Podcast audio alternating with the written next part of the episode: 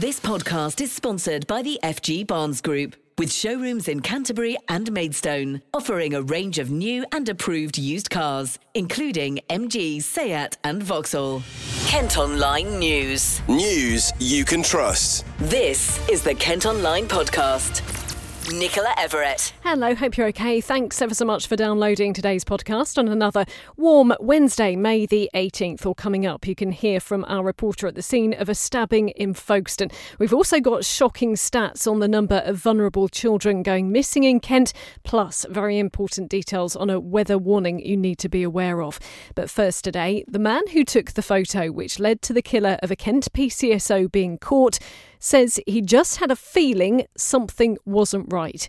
Gavin Tucker had spotted Callum Wheeler while driving the day after Julia James had been attacked in Woodland near Snowdown last April. His image was later shared by police with the media. It led to Wheeler being identified and arrested. Well, Gavin, who's a local gamekeeper, has been speaking to our reporter Lydia Chantler-Hicks. I was driving along that main road over the back there, and as I was coming along up to the junction, I was looking through the hedge, and then obviously I see this chap walking up on the inside of this field here. Originally I was going to go left, but I decided for some reason to come right, and as I was driving along, again for some reason in my head someone told me to put the dash cam on, and then as I drove along, that's when I pulled in, and then obviously see this male here. Oh mate, what are you up to? Right. Yeah. Alright, what's that about then? Yeah, where are you going then? Oh yeah, it's I'm reporting, it might be nothing to do with, but there's a suspicious fella I've just approached, and he's running off, and there's been a bit obviously a death at Accolt, down at Accolt at the moment. At Colt Wood, near Dover, between Dover and Canterbury. How far away do you think it was that you were when you saw him in the distance walking along and decided to turn your car? It was probably a third of a mile, I suppose. It's quite a distance through there.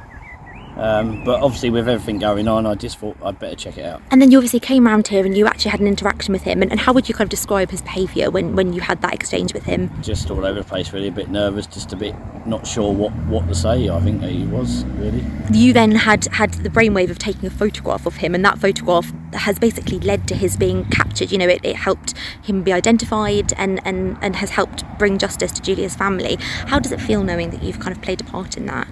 It's just a closure for the family really. It must be painful for what they've gone through, and it's just that, you know, I look after all this area here really, and just, you know, done my little bit really for the community. On Monday, 22-year-old Wheeler from Aylesham was convicted of murdering Julia. Meantime, his dad claims his son was let down by social services. John Wheeler says he tried to get Callum help with his mental health issues shortly before he carried out the fatal attack. Wheeler will be sentenced after psychiatric reports are carried out. Kent Online News. A park in Rochester has been cordoned off by police who are investigating reports of a rape. Officers have been searching the vines after a woman was apparently attacked in the early hours of Sunday. They've also arrested a 21-year-old man. Some worrying news on knife crime in the county today. First, two boys aged 14 and 15 have been arrested after two teenagers were stabbed in Folkestone. They're both said to be in a stable condition in hospital after being targeted in a car park at Middlebury Square near Bouverie Place shopping centre last night. It's believed the victims and suspects who remain in custody are known to each other. Well, our reporter Sam Lennon has been to the scene. At the moment, there are no signs that anything's even happened because the police presence is now gone. There's one policewoman who's a local beat officer who's just keeping up a presence of reassurance in the area. But neighbours have said that last night there were several police in the area, a police van blocking the entrance to the car park, that's a forensics van, and four police vans at the other side of the square. The neighbours said to me that the very fact that there was a forensics van in there must have suggested there was something very serious. Elsewhere, a teenage boy has been taken to hospital after being stabbed in the leg in Herne Bay. He's also said to be in a stable condition after being injured on Claremont Street last night. A 16-year-old boy and 48-year-old man have been arrested on suspicion of assault. A Kent man who abused two children over an 8-year period has been jailed. Robin Noble committed a series of offences between 2005 and 2013. The 65-year-old from Halstead near Sevenoaks has been locked up for 8 years. 3 men and a woman have been charged with GBH following an attack in Whitstable which left a man and woman in hospital. They were assaulted on the High Street last Saturday. The suspects are due in court and one of them is also accused of various offences including arson. This podcast is sponsored by the FG Barnes Group, with car dealerships in Canterbury and Maidstone. Next today, and a vulnerable child in council care in Kent went missing for more than 3.5 years, according to shocking data seen by the Kent Online podcast. A Freedom of Information request has revealed that since 2018, there have been over 8,000 recorded incidents where children under the authorities' care went missing. Among them was an asylum-seeking child who disappeared for just under 185 weeks. We've been speaking to Josie Allen, who's from the charity Missing People. It's hard to say what kind of typically might happen, but they may well be at risk of carrying out criminal activity under coercion, so they can be arrested. We know that children have been charged and prosecuted for crimes that have been committed while they were exploited, and actually they weren't responsible for what was happening. As I've said, children could be sexually assaulted and raped while that's necessarily what's happening, because they can't consent to sexual exploitation. Children will end up in quite unsafe environments a lot of the time, so they might be attending what are referred to as parties, but actually they're just groups of groomers and perpetrators providing drugs and alcohol. And then exploiting young people. They might be in sort of locations where drugs are sold from, so sometimes referred to as trap houses, which generally are very unsafe. There might be addicts attending, there might be instances of violence, and again there's always a threat that the police might attend and sort of arrest a young person as a perpetrator without understanding what's happening for them. There's a whole range of issues that we know can affect kind of traffic young people, and that becomes particularly intense when you talk about unaccompanied asylum-seeking children if it's that they've been trafficked by organised crime groups. So in those situations you might have young people, as you mentioned, some young people go missing for really long times, and unfortunately unaccompanied asylum-seeking children are amongst those at the highest risk of going missing long term.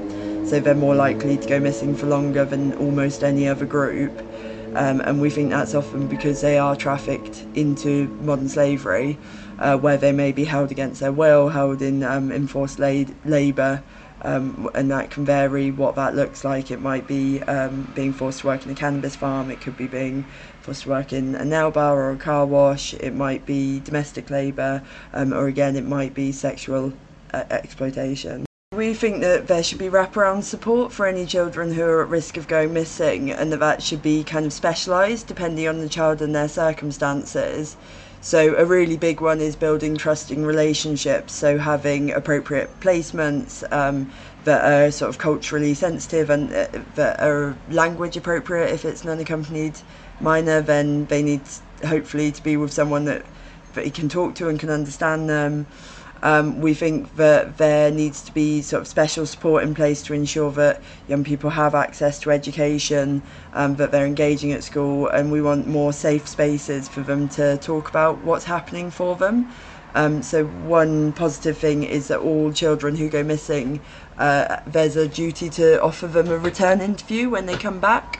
So that's commissioned by the local authority. It might be delivered by local authority themselves, or sometimes they commission a third sector partner to carry out the interviews, and they should ideally be just a really safe space with someone completely independent from the child's care to have a conversation about why they went missing, whether they need any help, what happened while they were away.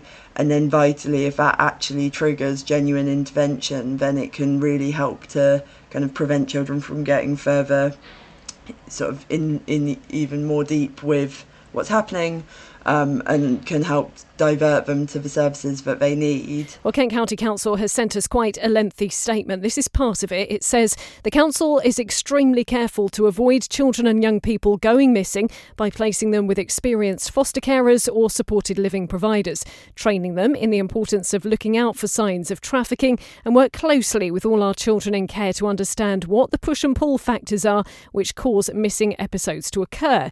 All our missing children and young people in care are offered a returner interview, and young people tell us that pull factors are the most significant reason to go missing, and in this regard they are overwhelmingly seeking contact with extended family members and friends.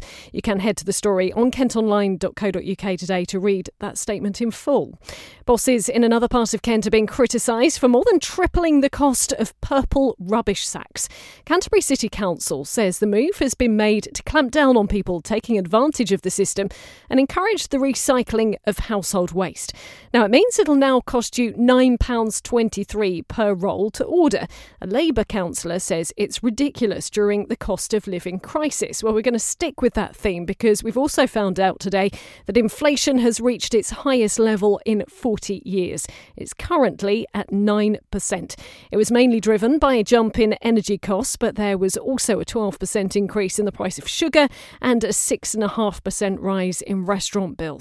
Well, Rick Schofield is from a business advisor group called Azets, who are based in Ashford, and he's been chatting about it to Ish. It is very concerning. We haven't had this kind of inflation, certainly in my professional lifetime. It breaks down really into two things. I think where we have businesses who deal with other businesses, it's not the end of the world for them. Most of them are passing it on. Those people who deal with customers, so retail, hospitality, that's a complete nightmare for them. Yeah. Everybody, I am, you are, we're all thinking, do I really need to spend this? Do I need to save a bit more? And then, you know, so it's that hospitality retail sector that got hit by COVID is unfortunately getting hit again. Where does that leave, say, a small business, for example, struggling with their rising costs and then being forced to then increase their prices because they've left no choice? They've got to try and find a way to meet the costs. You can either increase your prices, and I think a lot of people are trying to increase the prices. And the other side of that is you then need to start thinking about saving your costs, you know, to keep yourself viable. And that then has the horrible implication that we could end up going into a recession as well as having inflation. And that will be a nightmare scenario for everybody. Do you feel a recession is a very strong possibility? Unfortunately, towards the end of the year, I can see that happening, yes. Quite a gloomy outlook there from Rick. It's also been revealed 75% of businesses in Kent expect their profits to fall. It's as they're hit by increased costs and rising inflation. A survey by accountants Creston Reeves also found 86% of businesses have been forced to increase wages to attract and keep staff. Kent Online reports. I'm afraid this isn't good news for drivers today. Operation Brock is going to stay in place on the M20 until at least the end of the Jubilee bank holiday. The Kent Resilience Forum, the people who deal with managing emergencies in the county, say traffic control measures are still needed as more of us head away during half-term holidays. P&O ferries are still running a reduced service between Dover and Calais after replacing 800 workers with lower-paid agency staff in March. You may remember that Operation Brock was first brought in at the start of April, so lorries could queue on the motorway as they waited to cross the channel. That contraflow system, as we say, it's going to have to stay in place until after the Jubilee bank holiday weekend, which happens in early June. Our plans for a £9 million leisure complex at the old BHS store in Tunbridge Wells have been scrapped. Developers wanted to convert the empty unit at Royal Victoria Place with a go-kart track, cinema and bowling included in the proposals, but it's no longer going ahead as the owner of the shopping centre won't approve it. Meantime, part of a lake in North Kent could be filled in so thousands of new homes can be built. The planning body behind Ebbsfleet Garden City want to create a new neighbourhood with 1,300 properties. Developers also want to build a music and arts venue there. You can see what it would look like if it did eventually get built by heading to Kent Online. A Kent family have raised an incredible amount of money for the hospital that saved their son's life. Luke Waddison from Raynham, who's now 12, was born with congenital heart defects and needed surgery when he was just 5 days years old. He was treated at the Evelina Children's Hospital in London, and his dad Anthony says it was important they said thank you. Luke was born with congenital heart defects, which is called coarctation of the aorta, so he was born at St Thomas's, or the Evelina Children's Hospital, which is next to St Thomas's.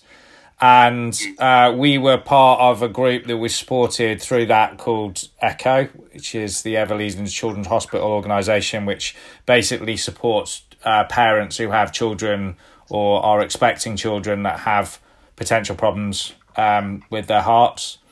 From that moment on, we started to raise money. Once Luke was born, the support that we got, it was fantastic. He was okay, but we wanted to give something back. So we've raised £27,500 so far over the 12 years since Luke was born, and that's been through a number of things. And Savannah came along 7 years ago, and she's been involved in all of the activities that she can be in those 7 years. And most recently, she saw the problems that were with the Ukrainian war, and she saw some children on the television, and she just asked if she could do some fundraising to support those. And given our connections with the Evelina Children's Hospital, that's where it came to do the sponsored bike ride with both children. Savannah asked 6 of her friends. She's an organiser like her mum. So she asked 6 of her friends if they wanted to do it, or she asked a whole class actually, but 6 wanted to do it. And it went really well. Obviously, everything takes quite a lot of organising, but on the day, some of the children that were on their kind of a tiny bike, some had bigger bikes, some hadn't ridden a huge amount before, but it was a beautiful day and a great group of people, and the kids did really, really well. It was hot.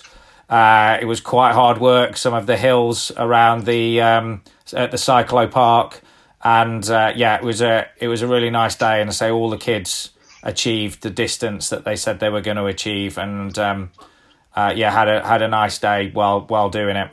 And we've had a lot of people support us as well, so it's not just us, like Savannah's friends from school and a lot of Luke's friends from his schools over the years. They've really supported us, and we've had friends and family and associates doing various different fundraising activities, from half marathons to abseiling down Guy's Tower up in London, to raffles. We've done sponsored walks and sponsored swims. So we've done a huge amount of events, and lots of people have been involved in that through the years. They've most recently raised £3,000 at a cycling event at Cyclopark in Gravesend.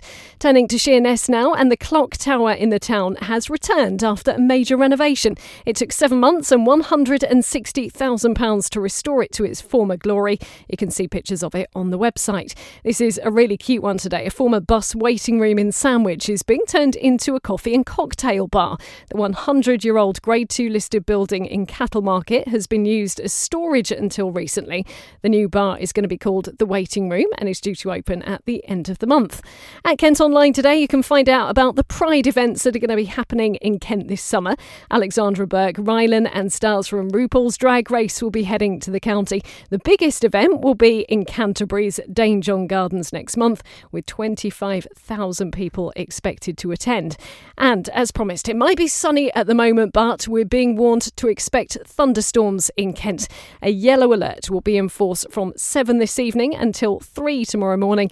The Met Office say flooding and lightning could cause disruption in the county. Kent Online Sports. Cricket, and Kent's Zach Crawley has kept his place in the England squad. He's had a slow start to the county championship season, scoring an average of just 19.5 runs. Former Kent captain Rob Key has assembled the team after taking over as England's new managing director last month. Their first match starts on the 2nd of June. A rugby league game is going to be played at Ebbsfleet Stadium this summer. The London Broncos will take on the Sheffield Eagles on the 3rd of July as their regular home pitch is closed for maintenance work. It's also hoped it'll encourage encourage more of us in Kent to play and support rugby league. And finally, in football, huge congratulations today to Dartford, who've won the Kent Senior Cup. They beat Folkestone Invicta 6-2 at Chatham Town's ground last night. Well, that's all from us for today. Thanks ever so much for listening. Don't forget, you can follow us on Facebook, Twitter and Instagram. You can also get access to the ad-free Kent Online premium site. You need to subscribe. Just head to KentOnline.co.uk/subscribe. News you can trust. This is the Kent Online podcast. This podcast is sponsored by the FG Barnes Group, with showrooms in Canterbury and Maidstone, offering a range of new and approved used cars, including MG, Seat and Vauxhall.